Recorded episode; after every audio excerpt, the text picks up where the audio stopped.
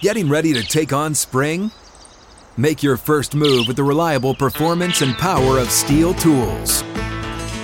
From hedge trimmers and mowers to string trimmers and more, right now you can save $20 on the STIHL MS162 or MS170 chainsaw. Real STIHL. Offer valid through June 30th, 2024. See participating retailer for details. Getting ready to take on spring? Make your first move with the reliable performance and power of STIHL battery tools. From hedge trimmers and mowers to string trimmers and more, right now you can save $50 on select battery tool sets. Real STIHL. Offer valid on select AK system sets through June 16, 2024. See participating retailer for details.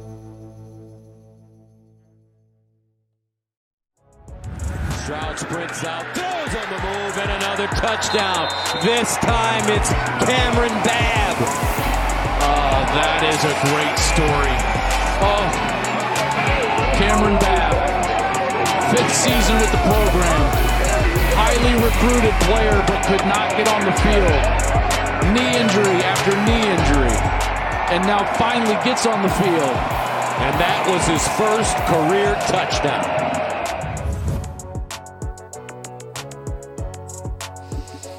Uh, really cool moment in the shoe uh, there on Saturday for Kamryn Babb. Welcome in, everybody. I'm Joel Klatt. This is the Joel Klatt Show. Uh, lots to get into. It was another great weekend of college football. Uh, loving the the the season that we've got in front of us because it's a little unique. You know, we've talked about that over the last couple of. Um, uh, of of days, I guess, or episodes because of Alabama and Clemson's loss, and just kind of the new blood and the freshness that we've got in college football. So it was another great Saturday. Gus and I uh, and Jenny were in Ohio for that game, Ohio State and Indiana. They took care of business. I'll discuss Ohio State today. I'm going to discuss some other things today. Um, why the Pac 12 can't have nice things. So there's a lot to get into, but first and foremost, I appreciate you being a listener. Uh, so if you would for us, please subscribe to the podcast and go in there. Uh, make sure to click that automatic download, uh, rate and review us. You can follow us at Joel Klatt Show on any of the social medias out there. Uh, constantly updating content and posting different content. Um, so yeah, get out there and, and we have some fun. And obviously, I try to interact with you during the course of the week. You can follow me on Twitter at Joel Klatt. Let's get into it though. Let's start with Ohio State and the game that I was at and the things that I may maybe learned and and maybe still need to learn from the Buckeyes. Well, Coach, so many questions about the run game going into this one, and it was a huge win. 345 total rush yards, right? But you lose Miyan, so how do you assess where you're at with with your depth? Oh, uh, I think the, one of the things that's been our strength is our depth this year. You know, you look at early on, it was the corners. You know, we lost Jackson early on.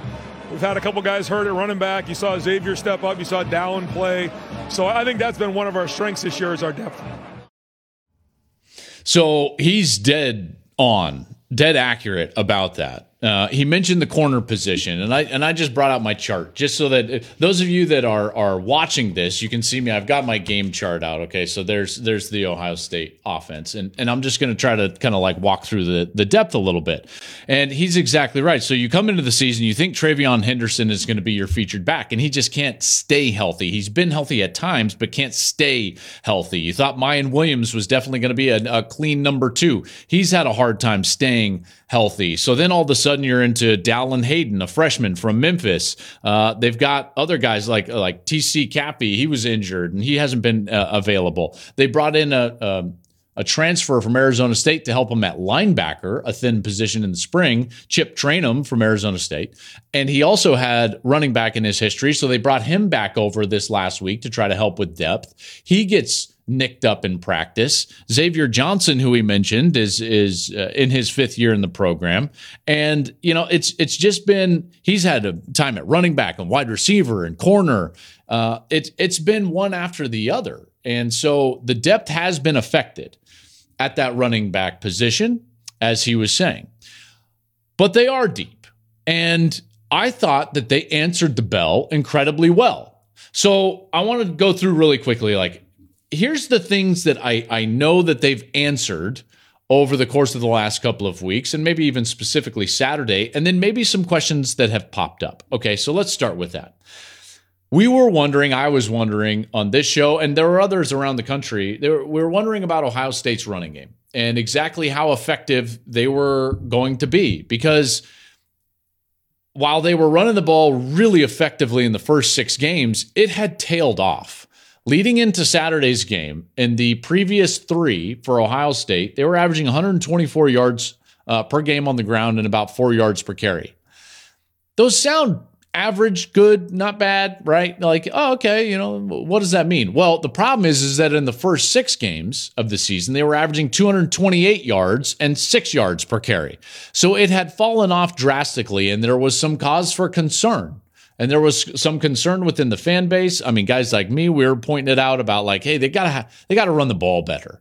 And you could tell really early in that game on Saturday that there was going to be a strong emphasis to have a quality day on the ground, right? And I love that about Ryan Day and this coaching staff is that they attack problems. And and they clearly saw an area of their team that needed to be addressed last week and they attacked it. And they came out and they were fantastic running the ball.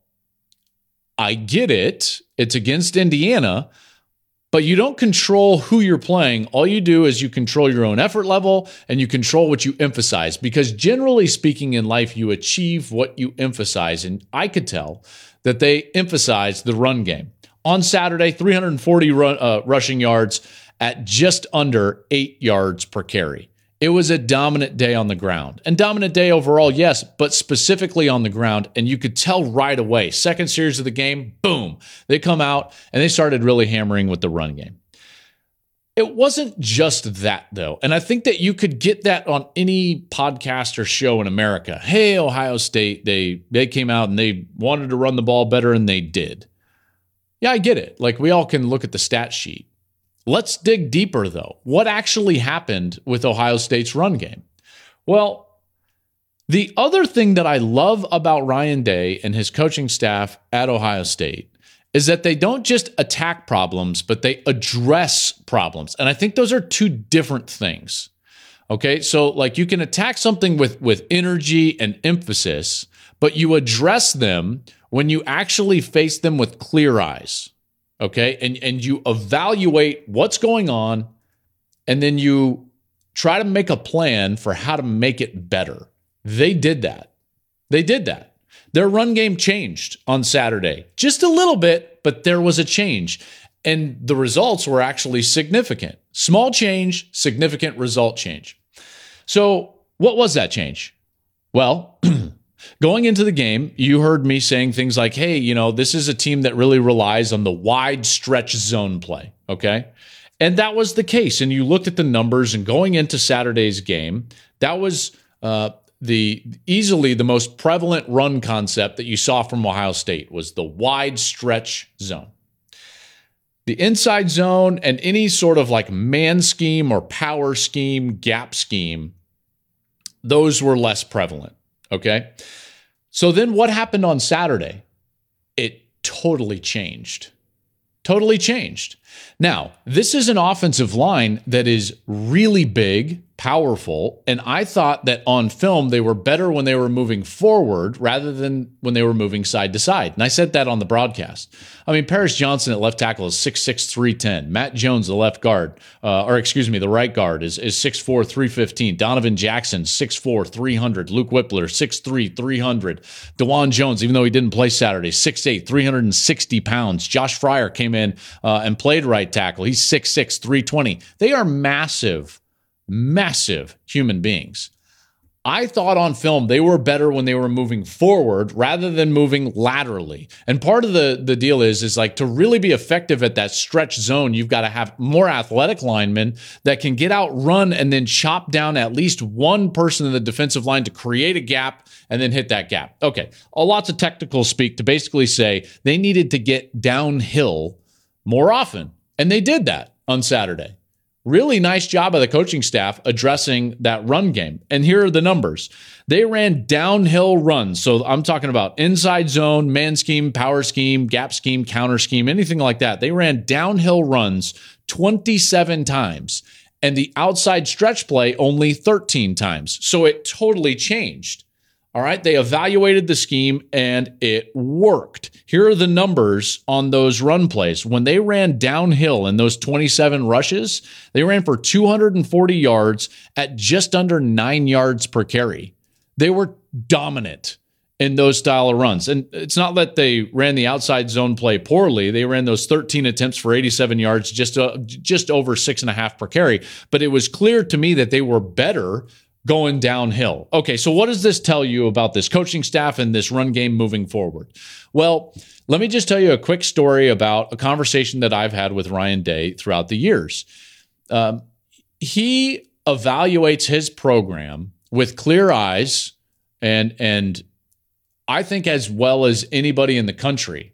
And he says it's very clear to him anything that's going on in his program, he's going to evaluate it in three tiers. All right. Is it a personnel problem, the players? Is it a scheme problem or is it a coach problem? Okay. And he's going to evaluate each of those really well. And he does it time and time again.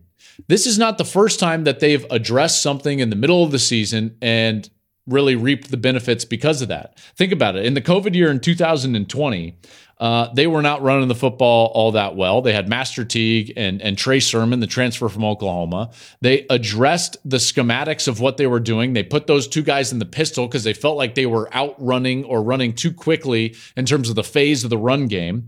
So they adjusted the formation and the style of run game that they, that they had. And guess what? Trey Sermon all of a sudden went off in the tail end of that year. In fact, set an Ohio State single game record in the Big Ten championship game. In 2021, last year, he had a defense that was clearly falling short of expectation, made a change uh, with uh, the coaching staff. Remember, Kerry Combs, he was now all of a sudden not the defensive play caller, and, and it all changed up. And then he changed up in the offseason and brought in a totally new defensive play caller and Jim Knowles, and that's worked out. He's constantly evaluating his program, and is it the personnel, is it the scheme, or is it the coach?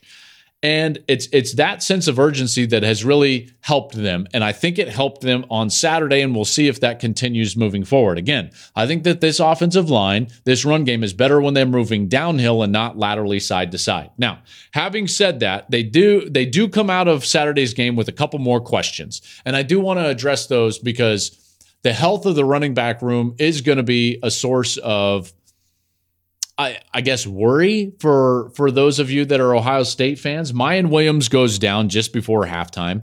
The the good news is is that I've seen on social media that he's actually said like, "Hey, I'm good." Ryan Day said it doesn't look like it's long term, and he does think that TreVeyon Henderson is going to be back maybe as early as next week. So their running back room might be getting much healthier than what we saw uh, certainly in the second half against Indiana on Saturday. My question would be They've got five games left potentially. The last four are monsters, right? The game, a Big Ten championship game, and then potentially the playoff. So they're playing Maryland this week. I don't want to disparage Maryland, but can do you think they could get by with Dallan Hayden and Xavier Johnson? Because like, would you really, even if TreVeyon was ready to go, would you really want to play TreVeyon Henderson before the game? If he's if his foot injury is is you know as touch and go as it seems, and he's trying to get back, trying to get back, why wouldn't you maybe just suit up TreVeyon Henderson and say like, hey, if we if we need him, maybe we'll go to him. But let's see if we can get Dallan Hayden and Xavier Johnson up to speed. Maybe Chip Trayanum can come back after tweaking something last week in practice. Like maybe we can get by and get to the game because health in the game is going to be much more important than anything else. Uh, than so that's just something to, to pay attention to is the depth that's a question moving forward and then another question and this is this is one that I think is under the radar. Marvin Harrison is an unbelievable player. You've heard me say it. He's one of the best players I've ever covered. And as far as non-quarterbacks, I think he's he could be the best that that that I've ever broadcast. Um, non-quarterbacks. I said that and people went wild and they think it's hyperbole, but if you actually just like watch him, it, it's it's it's pretty unbelievable the way that he plays in particular for a young player. Marvin Harrison right now though is is way he's shouldering way too much of the passing game. See, in, in, in the first seven games, Marv was about 27% of the production throwing the football. But in the last three, that's gone way up 49%. Okay, so like Julian Fleming and Emeka Egbuka have got to start coming around a little bit. They were really good early in the season, in particular Egbuka, but Egbuka's only had, I think, four catches in the last couple of games. Fleming has struggled with drops. Those guys need to start stepping up because I can tell you this every defensive coordinator that's going to turn on the film for Ohio State and watch number 18, they're going to be like, we need to stop him. Every obvious passing situation, he's likely to be covered I'd say two over one, double covered, bracketed and in some sense. He's not going to get single covered anymore. Okay, so if, if I know he's the best player on the field, the opposite de- defensive coordinator is going to know he's the best player on the field. And that's who you have to cover. If I know it, Michigan is absolutely going to know it. You think Jesse Minter isn't going to start rolling coverage to Marvin Harrison Jr. in obvious passing situations? He's 49% of the receiving production in the last three games. So they've got to start getting some production from Egbuka and Fleming, and maybe, just maybe, they could get Jaxon Smith-Njigba back in time for that last game. So that's what I know is that they've addressed the run game and they did it really successfully. And then those are the questions that still kind of popped up for Ohio State running back depth and then wide receiver production. Where they go with Marv shouldering too much of the load, uh, at least in the last three? Let's move on to their rival, Michigan. Three, two, one, and ball game. It's a final from Ann Arbor. Michigan defeats Nebraska 34 to 3. So a couple of things for Michigan, and and and listen, we are hurtling towards November 26th, right? I mean these these two teams they are so good, and and you have to, and I probably should have done this before talking about Ohio State. When you hear me talk about these two teams, the bar is really high because they have to play each other, and each of them are as good as anybody out there. You know, I think Georgia's number one right now, and then these two teams are right there, right behind them. And Ohio State and Michigan, they're both 10 and 0. They're both really good, really good. And so when I'm posing these questions, they are small questions about these teams because they are really good teams. Best team that Michigan, you know, has had well, I mean, obviously with last year as well, but boy, this one this one is is really good. And and let me start there. What do I know about Michigan? There's a couple of things that I know about Michigan. One of them is that their def- defense is better than I anticipated. So, in the offseason, I remember having a lot of discussions with people about Michigan. And I and I said to them, I was like, you know, that that was a magical team. It was a magical uh, um, chemistry and in particular, some of those defensive players, like there's a lot to replace on the defensive side of the ball. And I look up and I'm like, man, this defense in 2022 is a little bit better than last year's defense. And the numbers even bear that out. This is the number one scoring defense and number one total defense in America. This is the number one, uh, number four passing defense in America. They're really good. And I wasn't expecting that. So, pleasantly surprised, this defense is way better than I anticipated. Think about what they lost, first of all. They lost their coordinator, Mike Macdonald. They lost uh, Aidan Hutchinson, first rounder. David Ojabo should have been a first rounder, wasn't only because that that uh, Achilles injury. Uh, Josh Ross, he led them in tackles. Daxton Hill, he was a first rounder. Brad Hawkins, he was a great leader up there in tackles. That's a lot to miss. you know, I mean, you don't just replace all of those guys. It's hard to replace one of those guys. You you lose your coordinator, and it's like, boy, we got to bring in a, a, another defensive coordinator. And so now all of a sudden you enter into the mix. You've got Jesse Minter, you've got guys like Mike Morris, Mazi Smith, Mike Sainristil, the entire defensive line, by the way, getting the job done, and they've gotten even better. This is the number one defense in America statistically. I tell you what, they get after the quarterback. I did not anticipate Michigan having a better pass rush in 2022 than they did in 2021. They don't have an individual that's better than Aidan Hutchinson or David Ojabo, but their pass rush as a whole is much more productive. Does that shock you when I say that? Yeah, it does. Why? Because I was floored when I looked at the numbers. I'm like, wait, wait, wait, that can't be true. I started hitting the filters. I'm like, hold on a second. 2021, Michigan, two and a half sacks per game. 2022, Michigan, 3.1 sacks per game.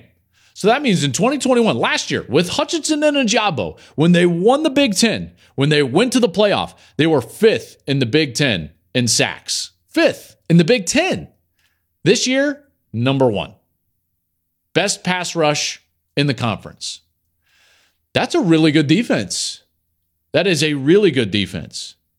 And yet, in the back of my mind, all I can think about is like, have they been tested? That's the question that everybody asks when it comes to Michigan. Have they been tested? And obviously, you can throw out the out of conference opponents and whatever, right? And I'm going to get into some schedule makeup stuff during the course of the week as, as we start to look at like resumes and the CFP in this 14, you know, subjective invitational that we have right now. But it's actually true.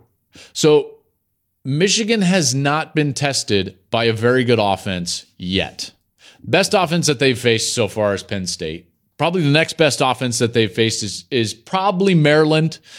And you know, there's there's not a lot of quarterbacks that they've faced that all of a sudden you look up and you're like, wow, I mean that you know, that was that was a really good passing game. That was a really good quarterback. Um, they haven't seen that. And so, should they be number one? Yeah, at this point, you know, I mean, if you look at their schedule, that's a concern. Having said that, they've totally dominated.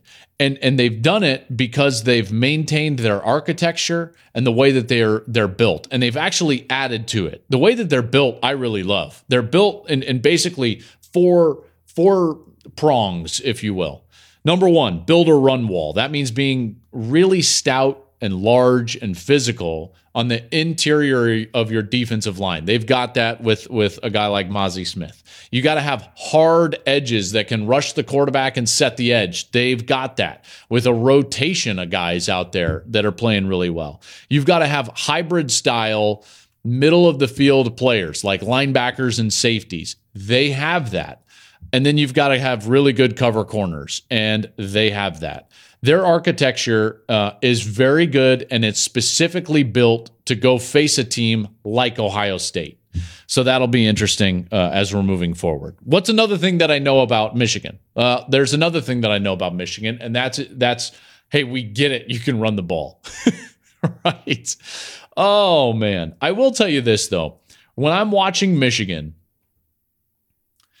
there is something beautiful in this sport and maybe I'm just nostalgic about it. I don't, I'm, you know, and, and a lot of teams fit into this category, by the way, and I'll mention a few of them, but it's like, I think that there's something really beautiful about a team that has a really strong identity in scheme and that scheme still works. Like everybody knows what's about to happen and then it still works. There's something really beautiful about that uh, to me. It's it's it, there there's there's something like it's really hard to explain. Um, the, I think the best analogy would be like if if you're you're putting a puzzle together and it's like the feeling when you've got just the last few pieces and you know exactly which pieces are going to go where and they just fall into place and they're the kind of the quickest pieces that you put together the entire puzzle like that's it's it's really difficult it's really hard and yet all of a sudden it's just like oh man it just like unfolds before you that's what their run game does it just kind of unfolds and and it's so methodical It's so methodical. They just beat people to death, right? This Michigan run game is really beautiful to watch. I mean, think about Blake Corum's day against Nebraska on Saturday. He didn't even have a, a, a rush longer than 12 yards and still averaged over six yards per carry. That's just like it's it's astounding what he's been doing ever since Big uh, Big Ten play opened up. Seven straight games of 100 yards. He's he's got 1,100 yards over those seven games. That's that leads uh, college football. 193 attempts. That's 27 and a half attempts a game. You know it's coming. They know that what they're going to do, and here's the they know that you know, and they don't care. They don't care at all, and they're still successful. There's there is a really beautiful rigidity to this run game. Their offensive line is fantastic. I think that Olu Oluwatimi, the transfer from Virginia at the center position, is one of the better transfer pickups of the entire cycle. Uh, he's made that offensive line better. It was an offensive line that was really good a year ago, and they're they're better now. Corum has taken his game to a totally different level.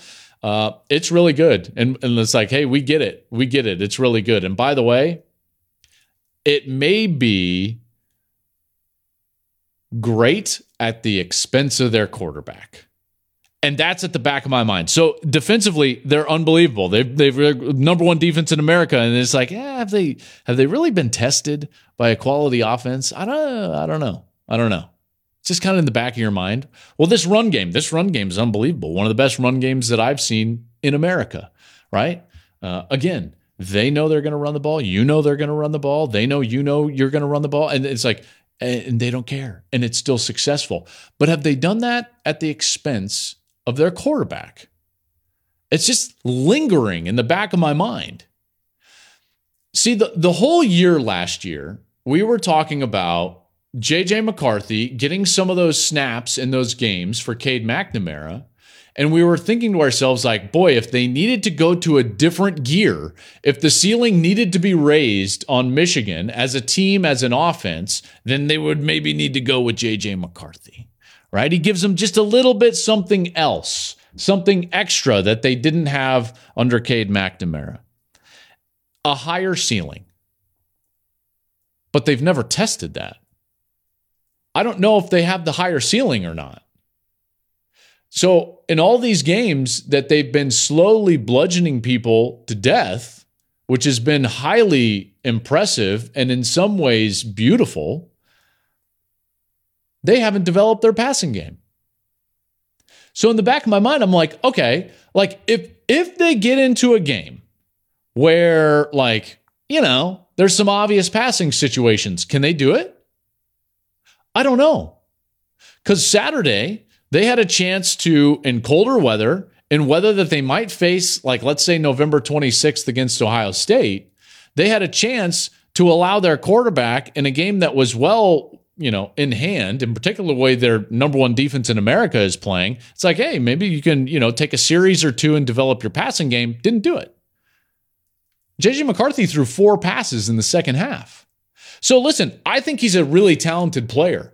But everything about their passing game, and he, even him specifically as a player, at this point is just speculation because I haven't seen it. It's just potential. I haven't seen it. And in the last two games, we've seen him complete under 50% of his passes. This was a guy that was early in the year completing a high percentage, almost up there near 80% of his passes. So is he getting worse or is our defense is getting better? I'm not sure. I'm not sure. So, lingering in the back of my head is that there's this dominant, beautiful, physical run game for the Michigan Wolverines. And it may be that way right now at the expense of the development of their young quarterback. Guess who else knows that, by the way? Ohio State. So, just like Michigan knows exactly what's going on with Marvin Harrison Jr. and his 49 uh, percent of the rec- receiving production in the last three games as the season has gone on. Guess what? Ohio State knows exactly what they need to come in and try to stop when they face Michigan. So the question then remains like, what happens when Ohio State gets Marvin Harrison taken away from them? What happens if Michigan gets Blake Corum taken away from them? Where do they go after that? So the reason I moved Ohio State back up to two is that they've proven some things outside of Marvin Harrison, like 340 rushing yards, uh, where I'm like, okay, like they may have some answers. Michigan might have some answers outside of their run game. I just haven't seen them yet, and and I think that that's at least a, a little a little concern in the back of your head. Getting ready to take on spring? Make your first move with the reliable performance and power of STIHL battery tools. From hedge trimmers and mowers to string trimmers and more, right now you can save $50 on select battery tool sets. Real STIHL. Offer valid on select AK system sets through June 16, 2024. See participating retailer for details. All right, let's move on. Let's go down to Big 12 country. This was a heavyweight battle here in Austin. But tonight, the man in the purple trunks won. TCU 17, Texas 10. You know how in, in prize fights, I'll just take off on the prize fight analogy. Sometimes it's like how the guys enter the ring and you're like, oh, he's going to get beat. Well, all week I'm like, yeah, Texas is going to win. And then I saw Sark's suit that he wore to the game. And I was like, oh, TCU's definitely going to win. so TCU goes to 10 and 0. Um, man, that's a fun program. And I got to tell you, after last week, so last week's game, when we actually did uh, the TCU game against Texas Tech, it was so great to be down there around their fan base and around their program. You know, talking with Max, talking with, uh, we talked with Kendre Miller. Their offensive line's really good. Love their coaching staff. Talking with Garrett Riley, by the way, is like you close your eyes and it's like, oh, is Lincoln in the room? Nope, it's Garrett Riley. Um, and yet, like all of that positive sentiment, and you know that I've defended TCU on this program, right? You guys know that, that have listened to this. And yet, even now, I'm sitting here, and after Saturday and that win over Texas, my feelings about TCU have changed just a little bit. Just a little bit. I always loved them, right? And I and I loved how well they were playing. I loved the the gritty nature with which their quarterback, Max Duggan, played a rugged style of, of quarterbacking, coming back in games, getting it done. In a Big 12, that there was no great elite teams. They were out there getting it done, right? All this stuff. And my feelings have changed a little bit in a positive direction. I got to admit, there was a feeling of Cinderella around TCU for me. And, and there was a feeling like this is awesome what a great story, but I don't know if they can actually finish it. And after Saturday, that changed because they showed some things to me and I think others that should make us sit back and believe in them long term. I don't think that this is a Cinderella anymore. I think TCU is much more legit than we maybe gave them credit for. I know that I argued that they deserved to be ranked higher, right? And I've always argued for teams that deserved to be ranked ranked higher. I've always believed that you should be able to earn your way to the college football playoff and that it should not just be a beauty contest. But let's face it, right? Like in a beauty contest, they weren't going to win. But when you put them on the field, like they're developing into a great team. Offensively, we know that they're a great team.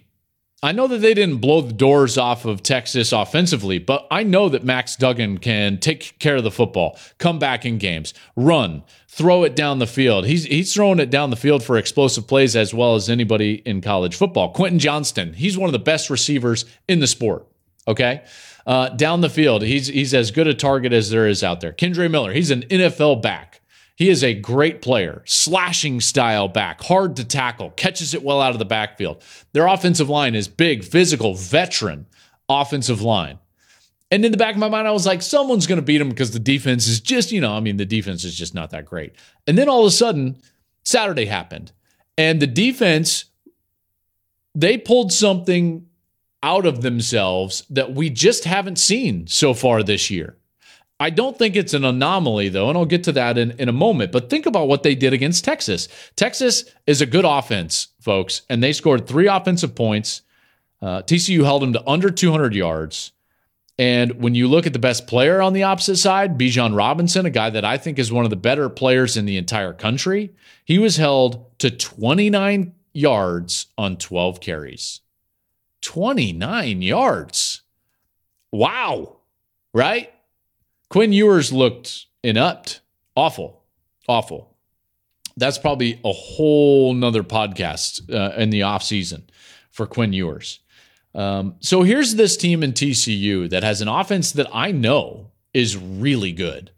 And now they have a defense that has that in them to go in there and play to that level on the road. I think we need to start to legitimately wrap our heads around the fact that TCU could likely be in the college football playoff because they're not a Cinderella anymore. This is not a team that is on a great run. After Saturday and the way the defense played and what we know about their offense, we need to start wrapping our heads around the fact that they are the best team in the Big 12. They will be and should be favored in the rest of their games. And if they are undefeated and a Big 12 champ, they're going to the playoff. And rightly so. And rightly so. Sonny Dykes has done a marvelous job with the Horned Frogs. Max Duggan has done a marvelous job. They've got really good talent on that offense. And now a defense that is starting to stretch out their quality play. Here's why we maybe have, have undersold their defense is that you've seen during the course of games, they would get three, four, five, six stops in a row and allow their offense to come back. So that's how they were able to overcome a lot of those double digit deficits that they had earlier in the season, right? To teams like uh, what Kansas State, um, uh, let's see, Oklahoma State, those type of games. So the defense in moments and stretches during the course of the year, they had it in them to go get stops. But what we hadn't seen them do is put that together from start to finish, right? From jump street to zeros. And they did that on Saturday. And so now that it's like, okay, you got that club in your bag, well, then you're the best team in the Big 12. So now you've got to go take care of business in what is, you know, can only be stated as your rivalry game on the road against Baylor. You got to take care of business in the conference and then go into that Big 12 championship game, and you got 60 minutes to go to the playoff. And anybody in the sport would take that. You take it from Georgia to Alabama to TCU. You tell a team and their head coach and their fan base at the beginning of the year that you're going to be in a conference championship game. You got 60 minutes of football. If you win, you're in. You're like, absolutely sign me up. And that's where TCU is likely going to be because they are the best team in the Big 12. And we should have seen this.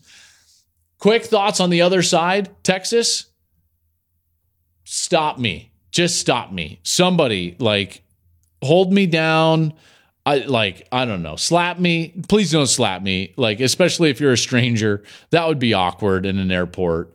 But just be like just be like don't do it. If you see me out anywhere, don't do it. Like don't do what, Joel? What are you trying to Please prevent me from getting on the Texas bandwagon until it actually happens. Okay? like what are we doing? What are we doing?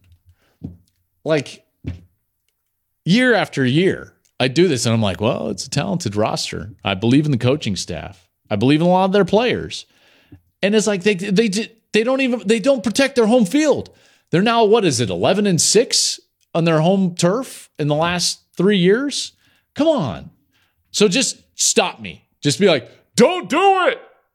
Don't do what? Don't buy into Texas. I'm done. I'm done. I'm done. I'm done. I'm done. I'm the guy, right? Like, listen, I, I can say this because I've been at this point in my life where it's like, and and I am like 11 years sober, but it's like you know you you wake up in college and you're like, oh, I'm never drinking again, and then that that night you're like, hey, you know, like you know who's who's picking up the 30 pack of stones? I've been there, right? I've been there, but this one, it's like, nope, I'm off. I'm swearing off the hard stuff forever unless you prove it, Texas, I'm sorry. I'm just not, I'm not going to go there. Let's move on. Pac 12. Let's go out west.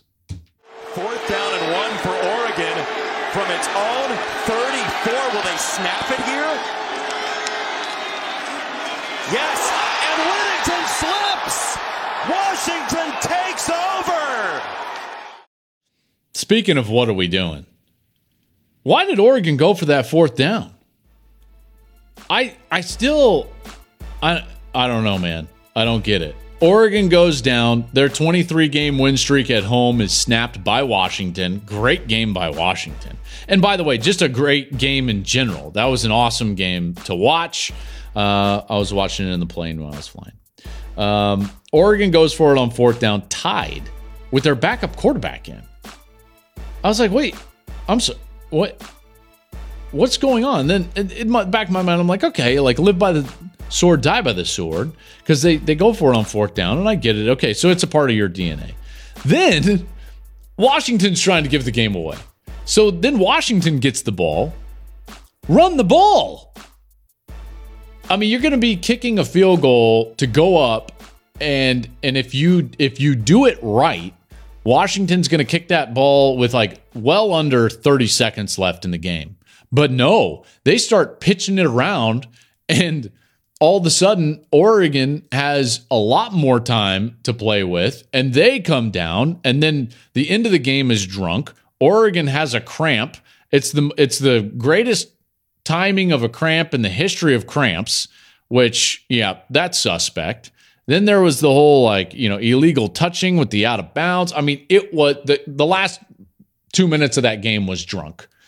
I don't know what was happening. Washington ends up winning. Oregon had played so well since that opening loss to Georgia, and they had garnered such positive sentiment from around the country. Okay, Bo Nix transfers in. Dan Lanning comes up from SEC country, and everybody was looking at Oregon. Could Oregon get into the playoff? Nope, they lose uh, a week before they host Utah. Then in the nightcap, you go down to the Rose Bowl, UCLA facing Arizona. UCLA is a really good football team. They've got a veteran quarterback, they've got a, a, running back that is an absolute workhorse. What do they do? Lose at home to Arizona. And the only the only conclusion is you start to like rip your hair out and you start to think to yourself, the Pac 12 can't have nice things. They just cannibalize themselves all the time. So, I mean, Arizona has no business beating UCLA, in particular at UCLA.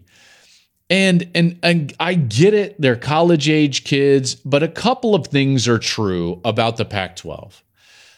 The Pac 12 took a major step backwards in their hopes for a college football playoff team.